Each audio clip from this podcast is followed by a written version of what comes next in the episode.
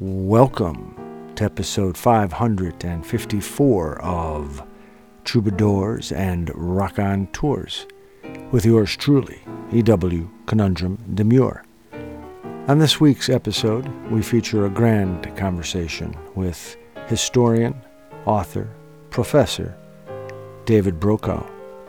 We talk with David from his place in Tempe, Arizona, about his background, Rod Sterling and he being from upstate New York, traveling the South and Europe, the Twilight Zone, how the world is not just fun and games, critical thinking, his book, Monsters on Maple Street, The Twilight Zone and the Post War American Dream, happiness and being mentally healthy, subversive TV shows, the history of madness, Norman Lear, being a humanitarian, damned eternal questions, the loss of sadness, a cup of instant smile, living in the dynamic human condition, among other things. A grand conversation with David Brokaw this go round. We also have an EW poetic piece titled Tabac. And all of this, of course, will be infused, imbued with the wonderful energy of several great tunes. It is so nice to be with you. Let's get to it then. Episode 554 of troubadours, and rock on tours.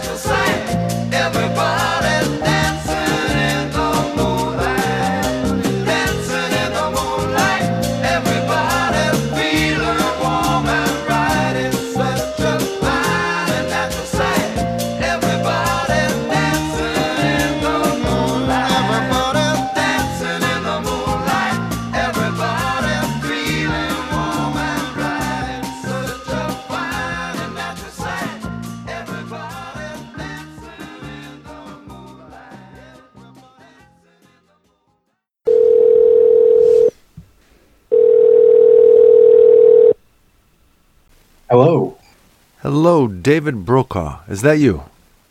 It is me. It's so nice to have you on Troubadours and Rock on Tours. Thank you, EW. Thank you for having me. Well, before we get started, let me share a little background information for our listeners. Dr. David J. Brokaw is a professor of history at the University of Advancing Technology. Dr. Brokaw specializes in the cultural and social history of the United States. He is the author of Monsters on Maple Street, The Twilight Zone and the Post War American Dream, a cultural history that shows how the influential television series critiqued post war social norms and eluded censorship by using science fiction horror and fantasy. His classes include the history of mass media, the history of madness, the American dream, the history of race and class in America, and the Twilight Zone in post war America. His courses frequently use music, art, film, popular culture, and other forms of digital media to make a history class come alive and spark critical thought and discussion and I'm sure that's what we're going to have here right now. Troubadours and Rock on Tours is happy to have Dr. David J. Brokaw on the program. Again, thank you for taking time out of your busy schedule. I don't know if you're dealing with finals and such right now. yes, indeed. Yes. Uh, currently uh, grading a lot of final papers and, and, final projects. But yeah, I'm, I'm happy to take time out and happy to have this conversation with you. Thank you. And I, I guess we're talking with you from your place in uh, Tempe, Arizona? That is correct. Yep. Great, great. And um, well, let's get started. Tell, tell us a bit about your background. Uh, you know, where do you come from? How did you get to where you are today? Yeah, uh, very convoluted and, and winding road, you could say. Uh, but I actually am originally from upstate New York. Uh, grew up in and around the Albany, New York area. Um, and coincidentally, uh, Rod Serling was also an upstate New Yorker from from Binghamton. Right. Um, so we have that connection going on. Um, but I, I, grew up in New York. Um, I actually, um, yeah, did quite a bit of traveling. I, I went to uh, a liberal arts school uh, in Kentucky, actually, Centre College. Uh, and a lot of the reason I did that was uh, to study abroad. They had some amazing study abroad programs. And um, spent some time in, in Turkey and Russia and in England. Um, you know, went on, uh, taught uh, English for a while in Spain, lived in Spain for a year. Um, and of course, I, I, eventually did my PhD in Louisiana at LSU um, and uh, eventually uh, made my way out here uh, to Arizona in 2018. so it's it's been a very interesting and, and kind of unpredictable ride, you could say. Yeah, that sounds fun, and I'm sure there were tough times, but overall, uh, what a what a a, a great uh, set of opportunities for you to grow as an individual, right? For sure, for sure. And and your fascination with the Twilight Zone. I'm trying to gar- garner your um, generation and what generation you're a part of. Like I'm an Xer, I'm a, mm-hmm. uh, myself. How about you? For sure. So I'm so I'm just after you. I I am an elder millennial. an elder millennial. That's cool. Uh, so the Twilight Zone, in a way, you, did you have to seek it out because I don't know if it was so present on on uh, television sets and, and, and, the like. Yeah, it, it's interesting. My uh, my first introduction to the show, I think, is quite similar to a, a lot of folks, especially of my generation. Um, really my main uh, exposure to it was on the Sci-Fi Channel, um, and particularly around New Year's because uh, they always do the New Year's uh, Eve and New Year's Day marathon at the Twilight Zone, and they still do that. In fact, so it's it's cool. It's it's a very kind of long-standing tradition uh, that they've had that that's still going on. And uh, for me, I was never like a huge person to go out and you know go to these huge New Year's parties and all that. So, uh, you know, I, I, absolutely just loved just kind of chilling on New Year's Eve and New Year's Day and watching the Twilight Zone and, and just totally got uh, sucked into the show um, as, a teenager. Um, just absolutely loved it. Uh, there was just something just so unique about it. Um, so so different. I mean, it's the you know just Serling's dramatic narrations and just the seriousness of the show mixed with the imagination and the mystery. Um, it, it, was just one of those things. It, it didn't take very long for me to just uh, totally kind of get hooked on the show. Is I, I think a lot of Twilight Zone fans uh, would would attest to as well. Yeah, I, I think uh, the same way. I, I, like the Twilight Zone too, and, and you, you you explained it well. I, I don't know that I'm into it as much as you are, but I was totally compelled by it when I was a youngster because it is creative, it is challenging, it's disturbing to a certain extent, which I think mm-hmm. excites us. Right, it gets the endorphins going too. Um, mm-hmm. But yeah, when you're trying to figure out yourself and the world, I think the Twilight Zone kind of helps, don't you? Oh, I, I totally do. And in, in many ways, I think it's kind of, in, in some ways, it, it is a kind of perfect show um, for kind of like teenagers too, uh, t- teenagers and, and, you know, adults as well. But like you're saying, as you're, you know, developing and getting into more your teen years and your young adult years, you're starting to kind of question the world mm-hmm. around you and uh, some of its ideals. And of course, you know, you begin to realize that the world isn't just fun and games, and it's, uh, you know, not, uh, you know, it's not pure, it's not innocent. Um, and and the Twilight Zone, I, I think the other thing that I really loved about it, and I still love about it, is you know it really takes its its viewers seriously. Um, it doesn't, I, you know, it doesn't condescend them. Mm-hmm. It doesn't um, try to, um, you know, just appeal to them in you know kind of sleazy ways, if if you will. Um, but it's it's a serious show that I think respects its viewers, respects its viewers' uh, intelligence, and their abilities to you know critically think and and you know and their ability to also yeah kind of be creative imaginative imaginative thinkers as well so. Exactly exactly. And and your your book you you sort of use the twilight zone to understand american not sort of i think you directly use the Twilight Zone to understand post-war America, right? The the title of the book, Monsters on Maple Street: The Twilight Zone and the Post-War American Dream. I guess we're talking World War II, right? Mm-hmm. And uh, how does the Twilight Zone sort of do that for us? How can it do that for us? Understanding po- the post-war American dream. Well, it's interesting because the more I got into this project, um, because I, you know I had been a Twilight Zone fan, of course, you know, starting in my teen years, never really had the faintest idea that uh, this could kind of be the foundation for a serious kind of uh, academic project that took many many years. Um, but the more I researched it um, and really got into the background of the show and, and learning more about Rod Serling, um, you know, the more just intriguing it all was. Um, and it was interesting to find out, as you know, many Rod Serling fans know, of course, but uh, Serling was kind of a latecomer to science fiction and fantasy. Um, wasn't something he uh, was was writing. Uh, throughout you know his earlier writing career. Um, he wrote kind of dramatic teleplays, um, you know, essentially kind of dramas, um, live dramas, of course.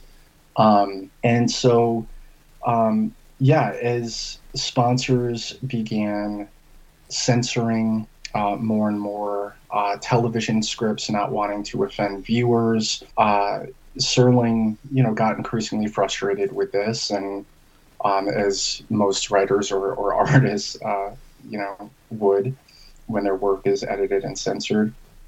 So he saw like using the Twilight Zone as a way to still engage with uh, social issues and provide social commentary and social criticism, but just in a more kind of metaphorical way, as a way to kind of elude um, censorship, if, if that makes sense. Totally makes sense. Yeah. Definitely. So he was able to engage uh, in in a way the questions of our society, the challenges of our society, to an extent that he wouldn't be if it was not in the context of a of a fiction of, of you know that the fact that it was fiction and it was mm-hmm. horror or what have you uh, allowed him that license that he wouldn't have otherwise.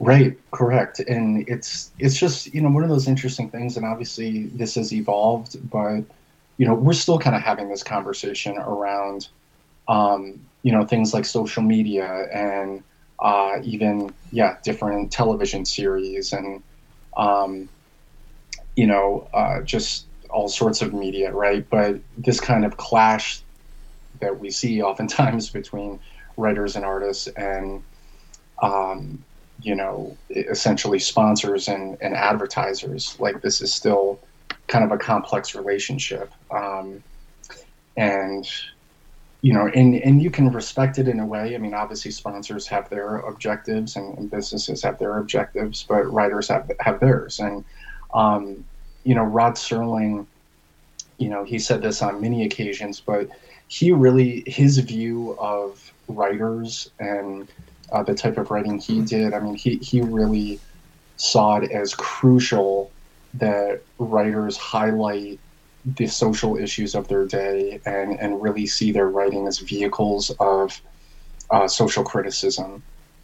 Um, so that's something that I really wanted to highlight because you know, there's been so many great books on the Twilight Zone because you know it does have this wonderful committed following. You know, there's been obviously books like you know Marc Scott Zicree's you know Twilight Zone Companion. There's been great biographies. Um, most recently, Nick Parisi's uh, biography on Serling is great.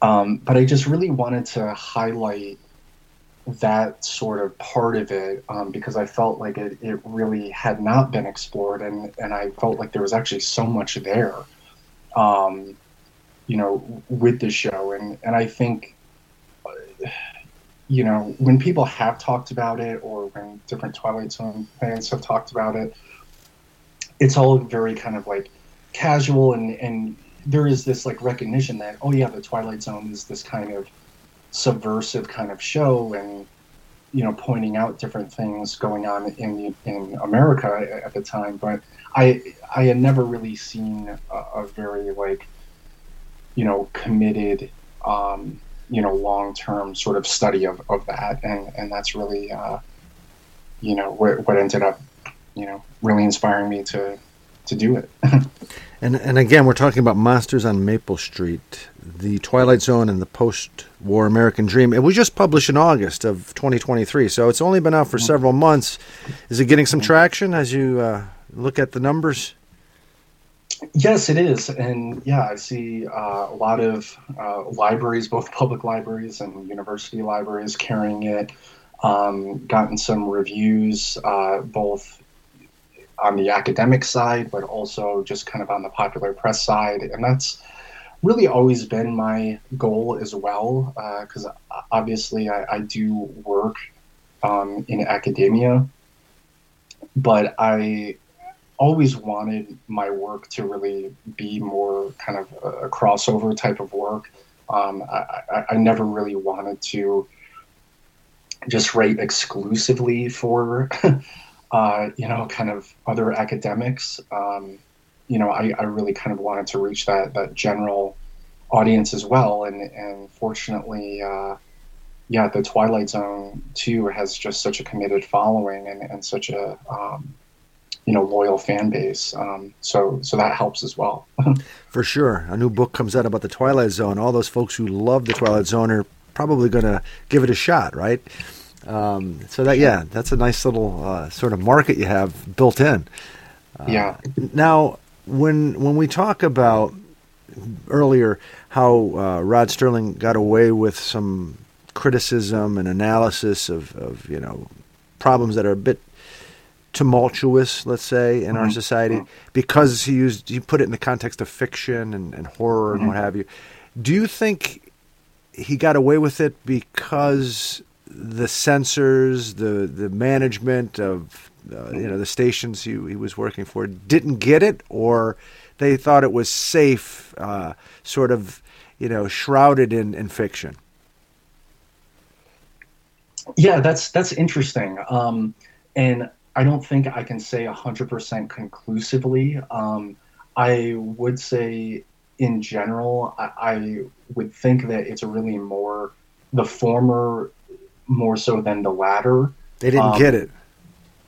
Uh, or, or just kind of saw that, okay, the, the context, right? The context is, you know, there there's aliens involved, or this is set in outer space, or there's some kind of supernatural element to it. So that, in many ways, I think just um, it, you know, they saw some of those elements and just therefore kind of took it as, oh yeah, this is you know just fantasy or whatever. Not not necessarily taking the time to kind of like sit with it because obviously, yeah, that that is the thing with the Twilight Zone too. Is it's a show that does kind of um, it, it requires in a sense some like you know concerted attention and and and careful kind of like uh, thought right right. um, for for viewers. And and obviously I, I, think that some of that was just sort of glossed over um, quite frankly. I mean there were some things that uh, censors would would catch. I mean real silly things too sometimes.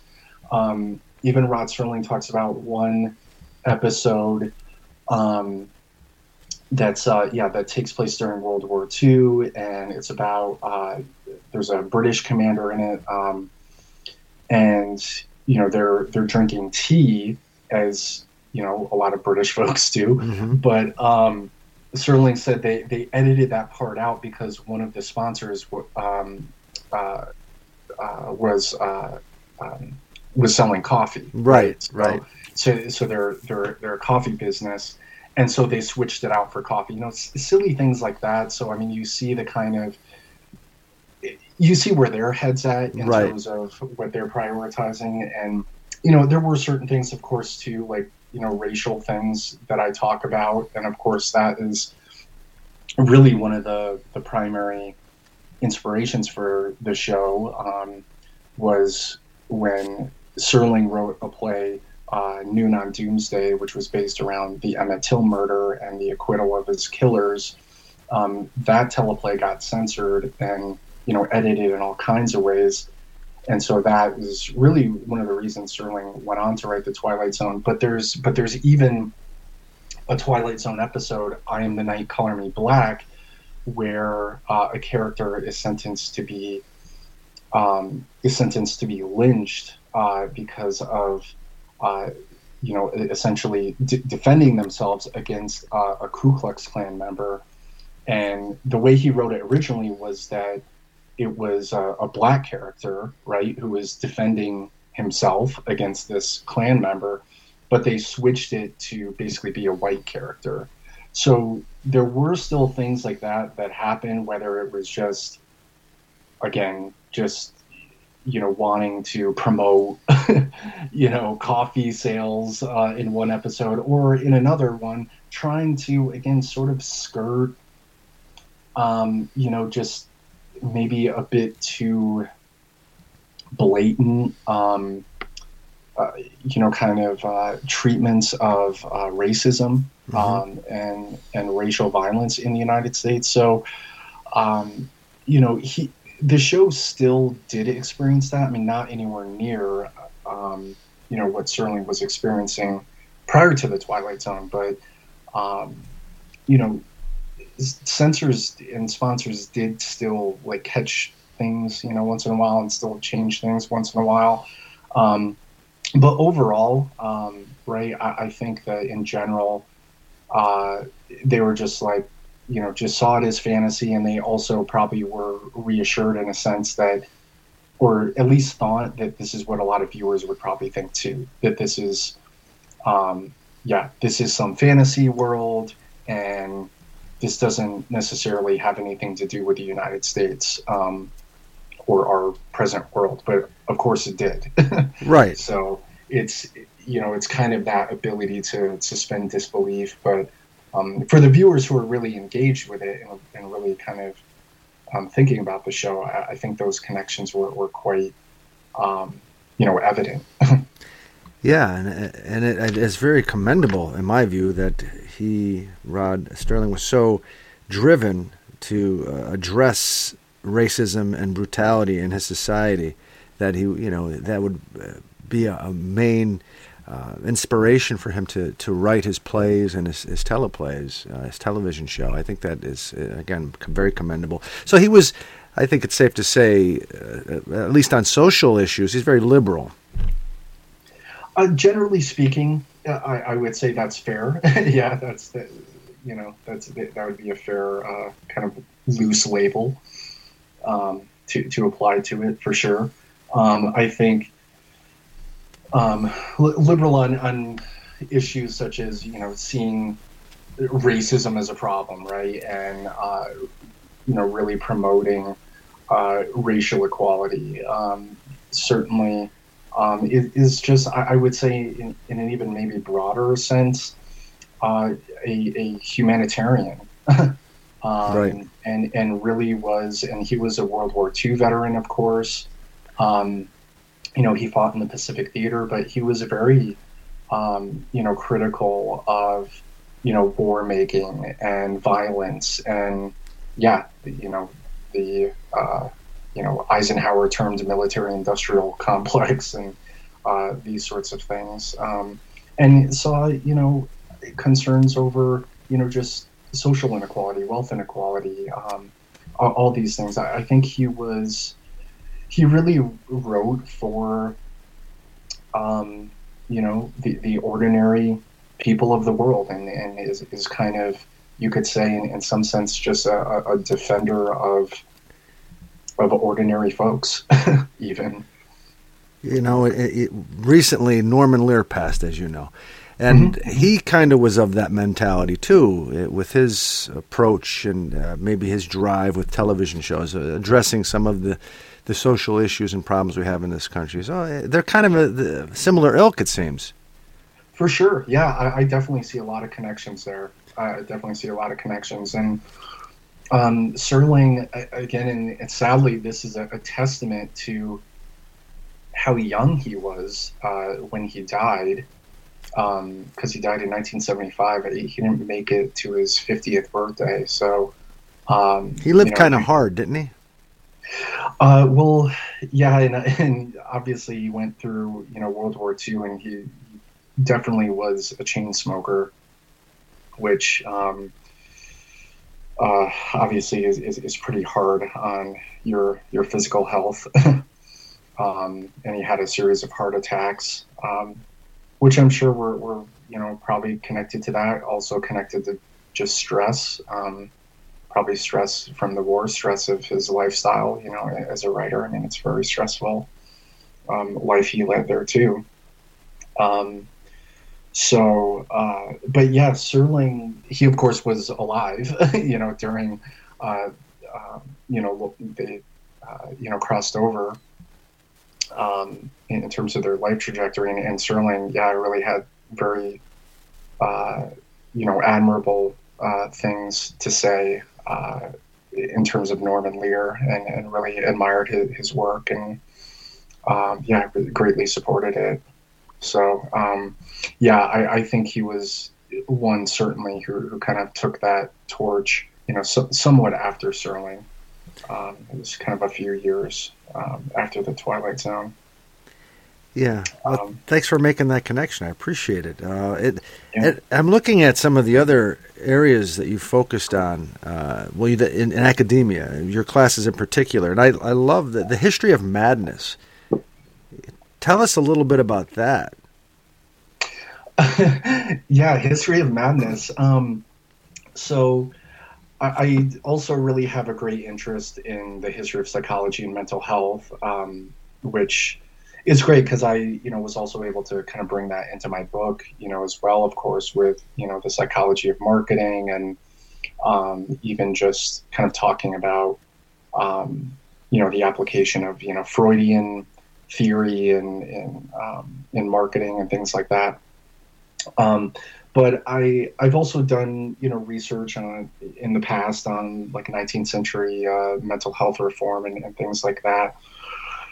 Um, but uh, so this is something that yeah I've, I've been interested in for quite some time. I, I think that just the, the history of and, and i call it the history of madness because of course um, I, I go back all, all the way back into you know ancient times.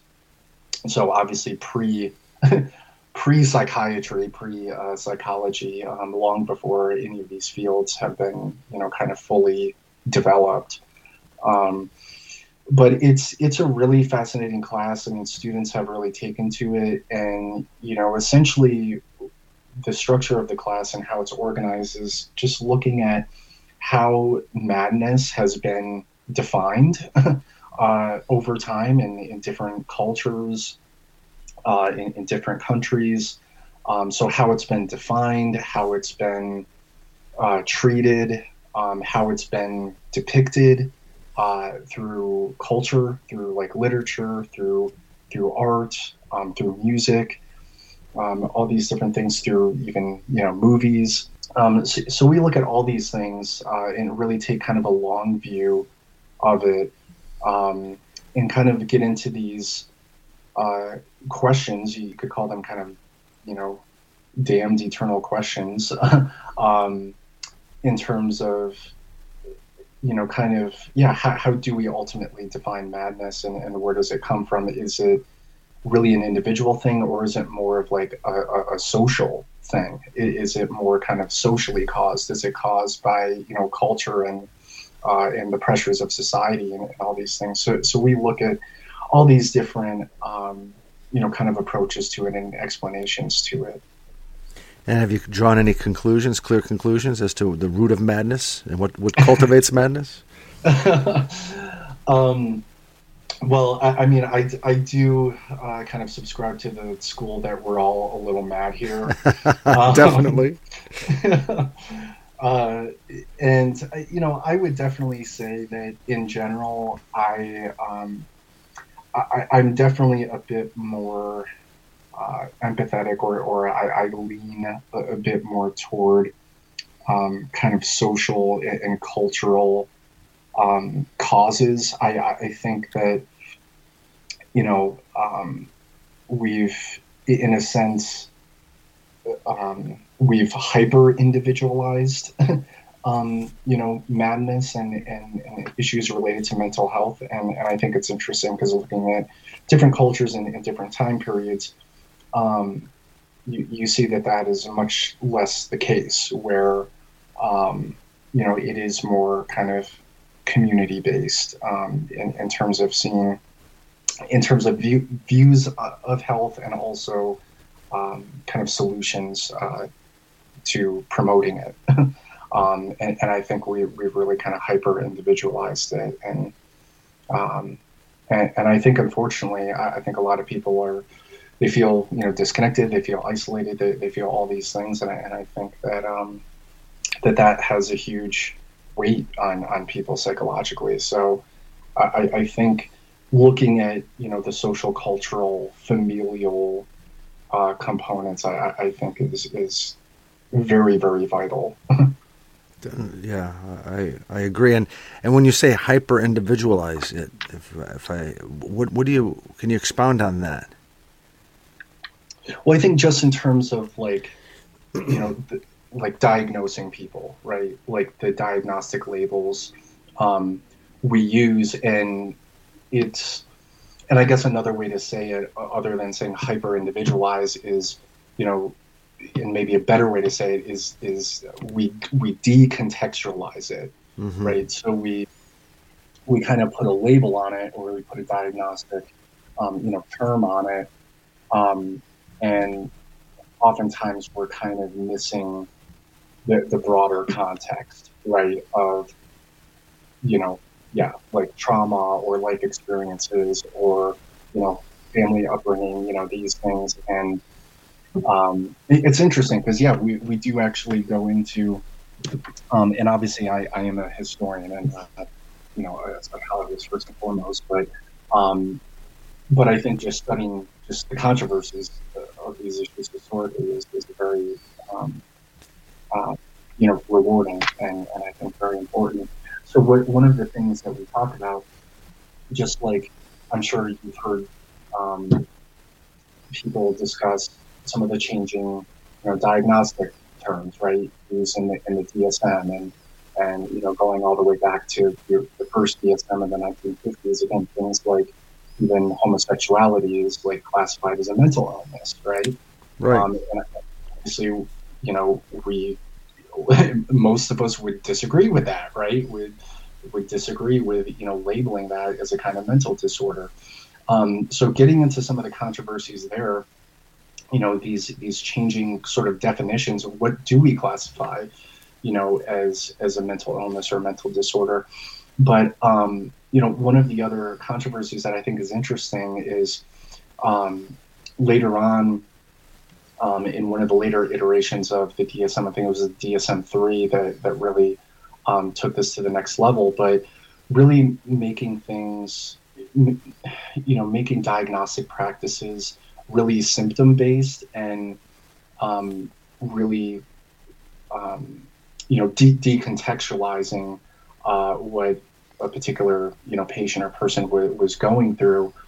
Um, and it's interesting because there's there's a, a, book actually written by a couple um, psychologists that I use that's just called The Loss of Sadness. And um, I, I, even think I, I bring in a little bit of this work um, in, into my book, in fact, um, because the Twilight Zone, there's there's an episode uh, number 12 looks just like you, uh, where everyone is getting all those like makeovers and, you know, and everyone kind of is, is forced to become super beautiful and super handsome, right?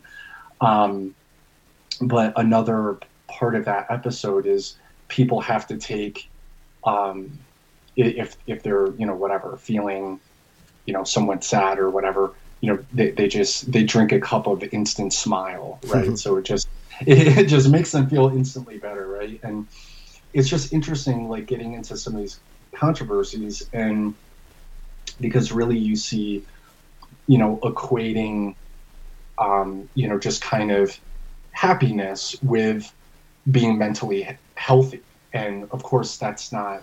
I, I mean, that's not true, right? I mean, being mentally healthy is being able to experience like the full spectrum of of emotions and um, and, and really process you know things in, in a variety of ways. Um, but it, it's interesting because there's this book, The Loss of Sadness, that really talks about um, the the over diagnosing and over prescribing um, that that we've seen. So it's kind of over diagnosing people with, for instance, like depression, right? Or um, and it's not to say that there aren't some people, obviously, with clinical depression or people that um, you know really benefit from medication. But their whole point was that it's kind of you know it's it's it, it's really gone um, it's it's really become excessive right? And it's what's a, also important it's an industry. Yeah, yeah i was going to say. Yeah. Yeah for sure. It's it's an industry and that's that's a huge part of it too. Absolutely. Um, you know the psychopharmaceutical industry big time.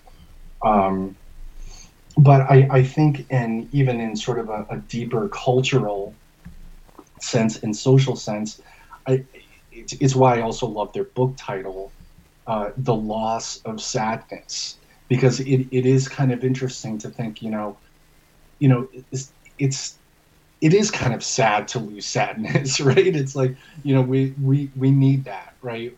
Yes, we need that as as part of our human experience in, in human condition.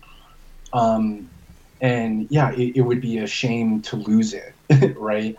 And so the ways we've pathologized, uh, you know, just basic, you know, human sadness, and, and especially if we're relying on symptoms and not looking at context, which again, they were really pointing that out, where it's like, you know, it's important to like consider um, you know, course of duration and, and time and what's going on in, you know, a, a person's life, you know, uh, over the weeks and months, etc. Um, but obviously, that's more time consuming. You need more time with a patient and, and all that. And obviously, yeah, a, a, lot of it is our kind of quick fix society. We, we want quick answers, we want quick fixes, and and obviously, you know, diagnosing people very uh, kind of eagerly uh, prescribing people drugs very eagerly um, is, is, is certainly a trend we, we've seen, um, you know, develop in, in the past, you know, 50 plus years. Um, but I just think it's interesting because I, I, you know, like I said, I mean, I, I do bring some of this in um, with the Twilight Zone even because it's, it's something that I think Serling and, and many other writers who contributed to the show, I think they were, they were putting their finger on it, you know, mm-hmm. in, in some way. Like they were seeing that, you know, because of this consumeristic society, and you know, we just we are just um, kind of inundated with advertisements and images of, you know, just super happy people who are just you know driving convertibles and you know uh, just living these amazing lives and you know, just happy all the time. And we feel like there's something wrong with us if we're not feeling like that, right? Right. Or, or we're feeling like that all the time, which of course is, um, you know, com- completely skewed. Um, you know, it's it, it, it would be weird to, to, to feel like that all the time, just to feel like the the ecstasy of you know from you know consumption or, or you know being a, a consumer. Um, so, but I think it, it was something that, uh, yes, Serling and, and many others uh, took took seriously, and, and they saw that, um, you know, th- this isn't healthy. like it's it's not healthy to um, basically kind of have this pressure or have this idea in our society that, yeah, people just need to be, you know, bubbly and giddy all the time, and I, I think you know we see that even today with um, I mean, not to get into all, all this, but but obviously even just like pressures with regard to social media, right? Mm-hmm. And, and and people needing to point out, especially to young people who use social media, like it's why adults really try to tell, um, you know, their their kids or, or just you know their students, whoever, that you know what you see on social media isn't entirely real. Like right. we, we we need to be reminded of that because everyone kind of posts these images and um, you know different things they're they're doing in, in their life, and so much of it is this kind of it is almost like that sort of just happy, ecstatic consumer um, sort of culture, like reflected back, where it's like you know look, look at my life, it's amazing, you know, kind of thing, and um, but obviously, yeah, um, you know, life is more dynamic than, than that and, and should be. so. Right, right. And, and on top of it, I, I, think a lot of the younger folks who are in, enthralled by social media, their attention span to sit down and, and delve into something more complicated like The Twilight Zone, more challenging, uh, you know, like a, a feature length film that has uh, complicated characters and, and storylines. It, it's limited because of the short attention span that is exercised, or, you know, or the, the long atten- attention span that's not exercised when you're totally on, most of the time on social media. So, you know, the writing on the wall is not so good, in my view, based on mm-hmm. the younger folks uh, being so uh, immersed in, in social media. Uh, I just wanted to make that point, and I love some of these these lines. We're almost out of time talking with you, which has been a fascinating conversation, by the way. David mm-hmm. Brokaw, historian, author, professor, among other things, talking with us from his place uh, in Tempe, Arizona, in between grading finals. Uh, I uh, appreciate you taking the time out. But a cup of instant smile, you know, I think that's, mm-hmm. I, I, I, love that. And, and the loss of sadness. Some of these titles and ideas that come from um, our culture today and, and back in Rod Serling's day, they're all still very much um, compelling and prescient as we go through our day to day in Western society here, in particular in the United States of America.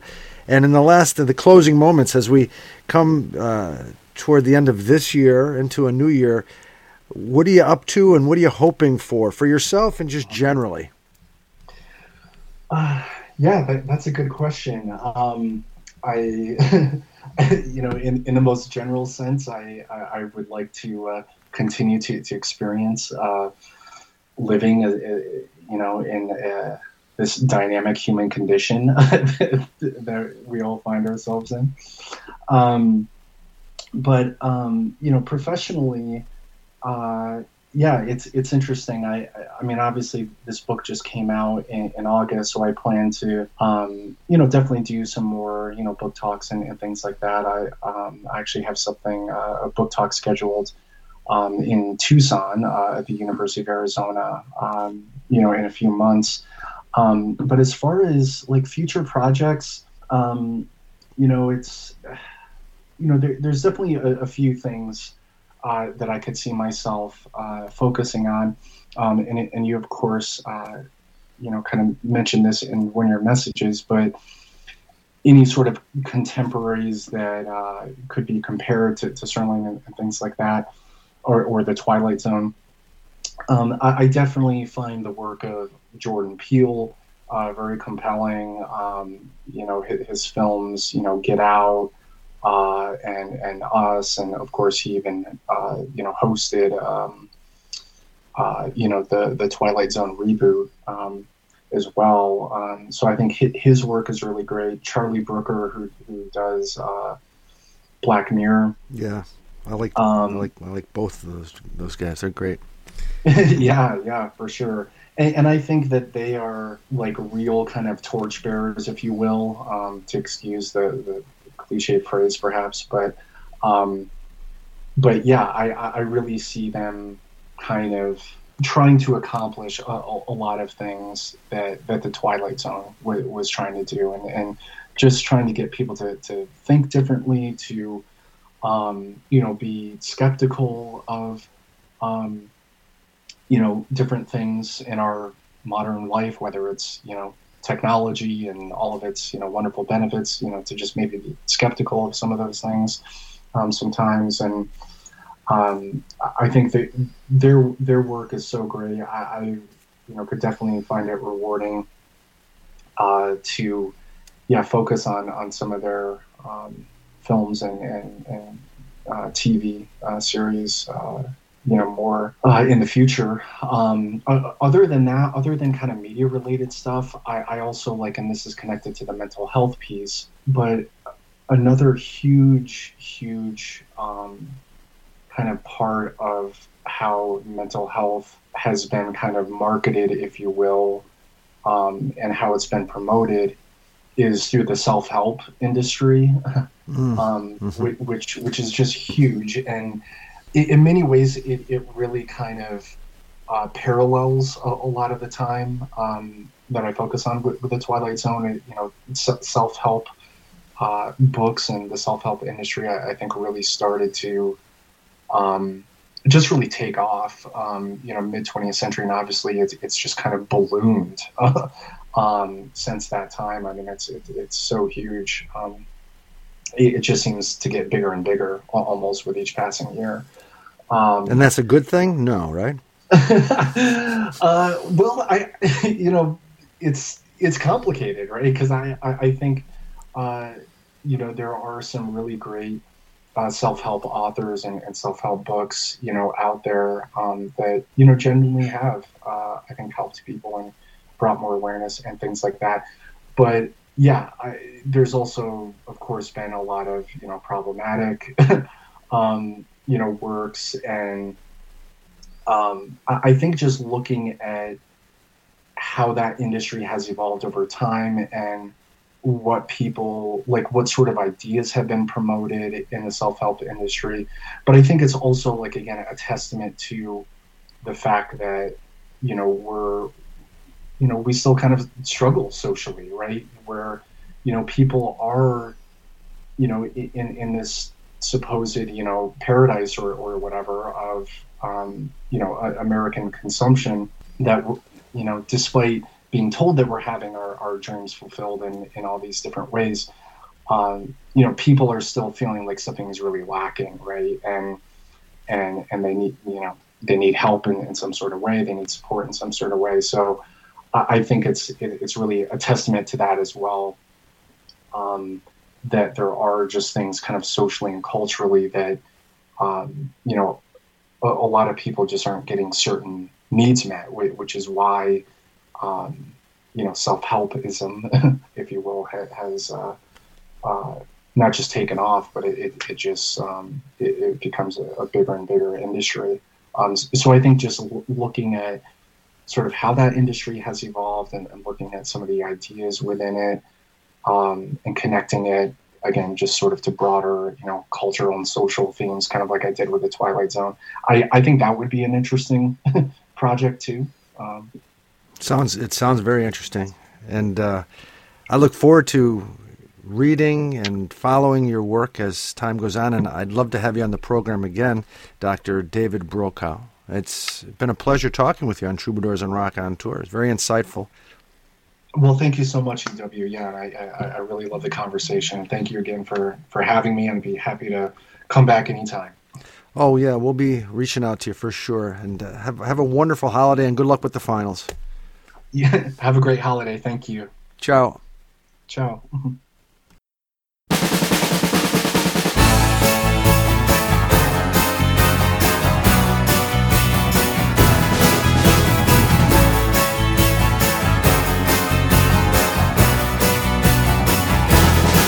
Well, it's Christmas time again.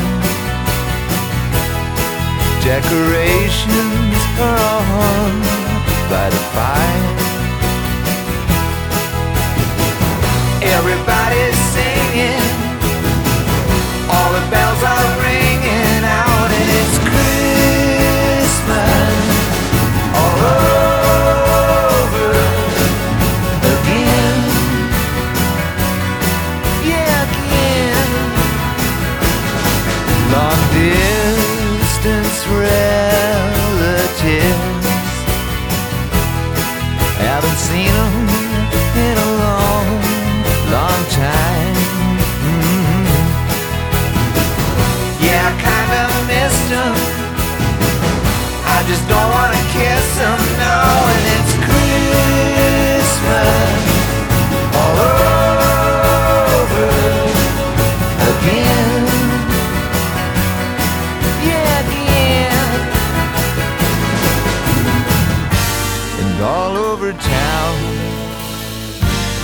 kids come get down.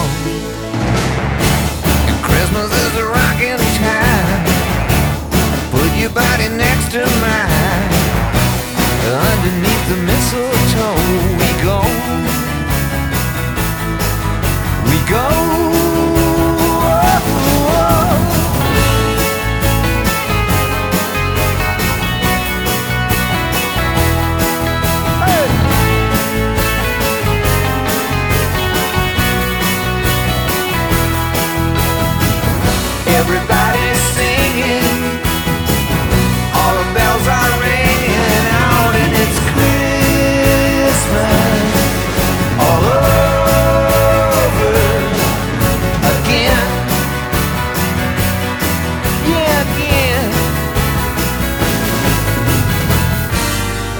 Down our block, little kids start to rock.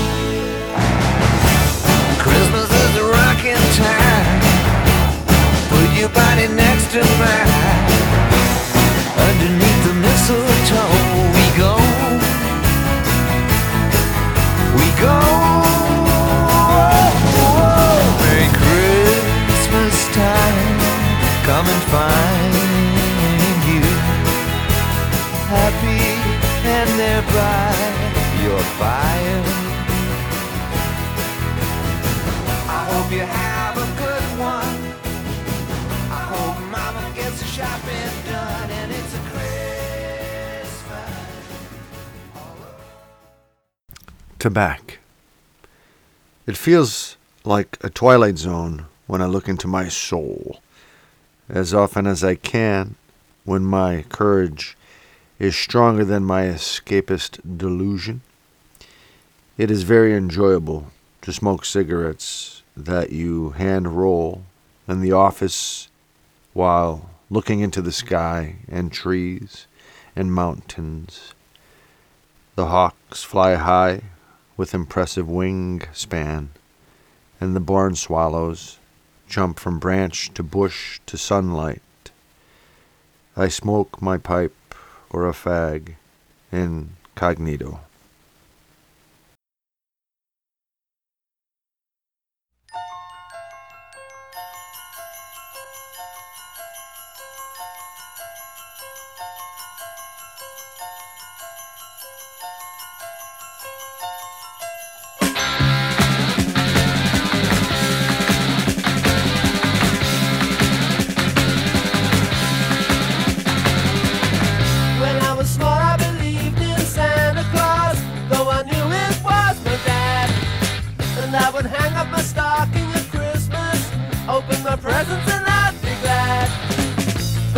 time I played Father Christmas, I stood outside a department store. A gang of kids came.